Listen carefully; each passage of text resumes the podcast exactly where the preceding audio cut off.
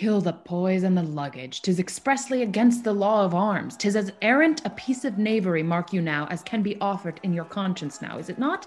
Certain there's not a boy left alive, and the cowardly rascals that ran from the battle have done the slaughter.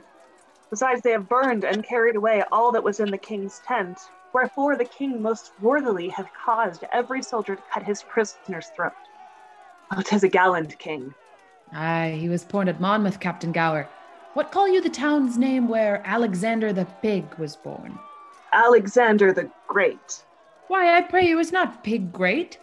The big or the great or the mighty or the huge or the magnanimous are all one reckoning, save the phrases a little variations.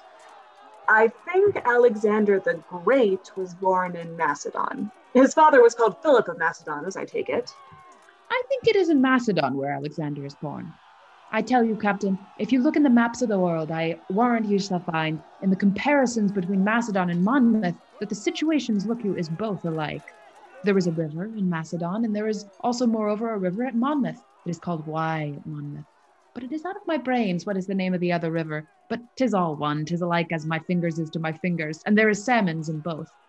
If you mark Alexander's life well, Harry of Monmouth's life is come after it indifferent well, for there is figures in all things. Alexander, God knows, and you know, in his rages and his furies and his wraths and his chollers and his moods and his displeasures and his indignations, and also being a little intoxicates in his brains, did in his ales and angers, look you, kill his best friend Cleitus.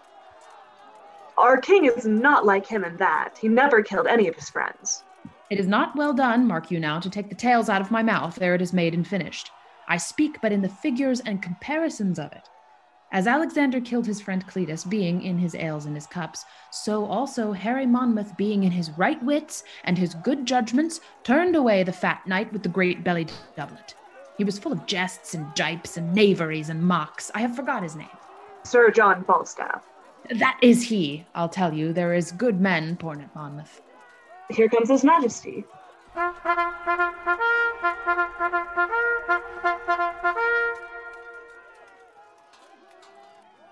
I was not angry since I came to France until this instant. Take a trumpet, herald.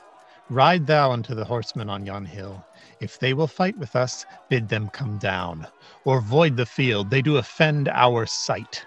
If they'll do neither, we will come to them, and make them scur away as swift as stones and forced from the old Assyrian slings. Besides, we'll cut the throats of those we have, and not a man of them that we shall take shall taste our mercy. Go and tell them so. Here comes the herald of the French, my liege. His eyes are humbler than they used to be. How now? What means this, herald? Knowest thou not that I have fined these bones of mine for ransom? Comest thou again for ransom? No, great king. I come to thee for charitable license, that we may wander o'er this bloody field to book our dead, and then to bury them, to sort our nobles from our common men. For many of our princes, woe the while, lie drowned and soaked in mercenary blood. So do our vulgar drench their peasant limbs in blood of princes, and the wounded steeds fret fetlock deep in gore and with wild rage jerk out their armed heels at their dead masters, killing them twice. Oh, give us leave, great king, to view the field in safety and dispose of their dead bodies. I tell thee truly, herald, I know not if the day be ours or no, for yet a many of your horsemen peer and gallop o'er the field. The day is yours. Praised be God and not our strength for it. What is this castle called that stands hard by? They call it Agincourt. Then call we this the field of Agincourt, fought on the day of Crispin Crispianus. Your grandfather of famous memory, and please your majesty, and your great uncle Edward, the Black Prince of Wales, as I have read in the chronicles, fought a most brave battle here in France. They did, Fluellen.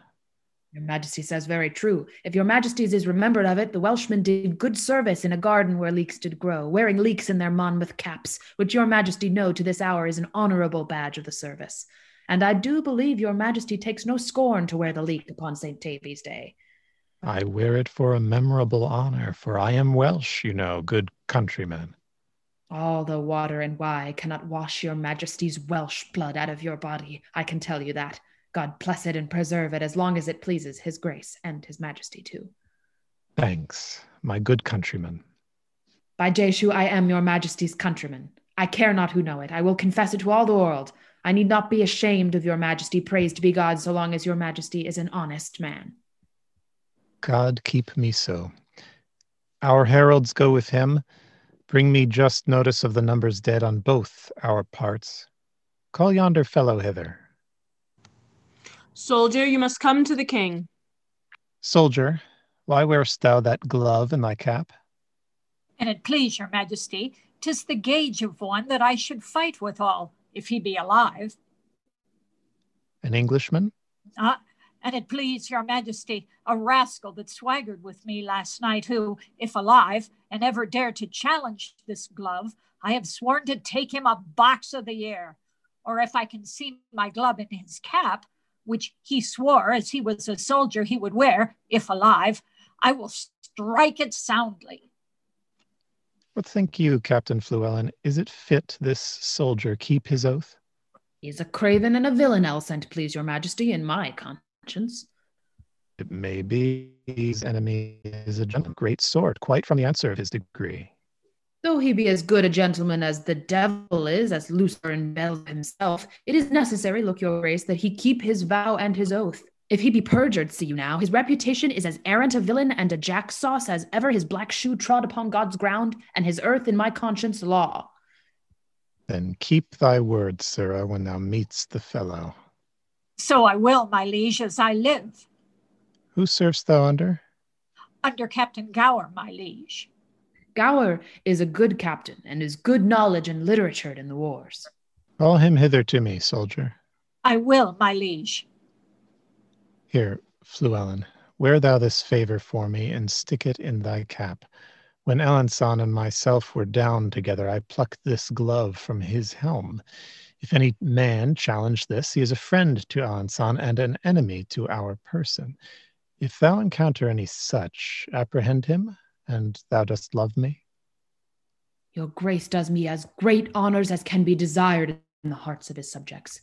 I would fain see the man that has but two legs that shall find himself aggrieved as this glove.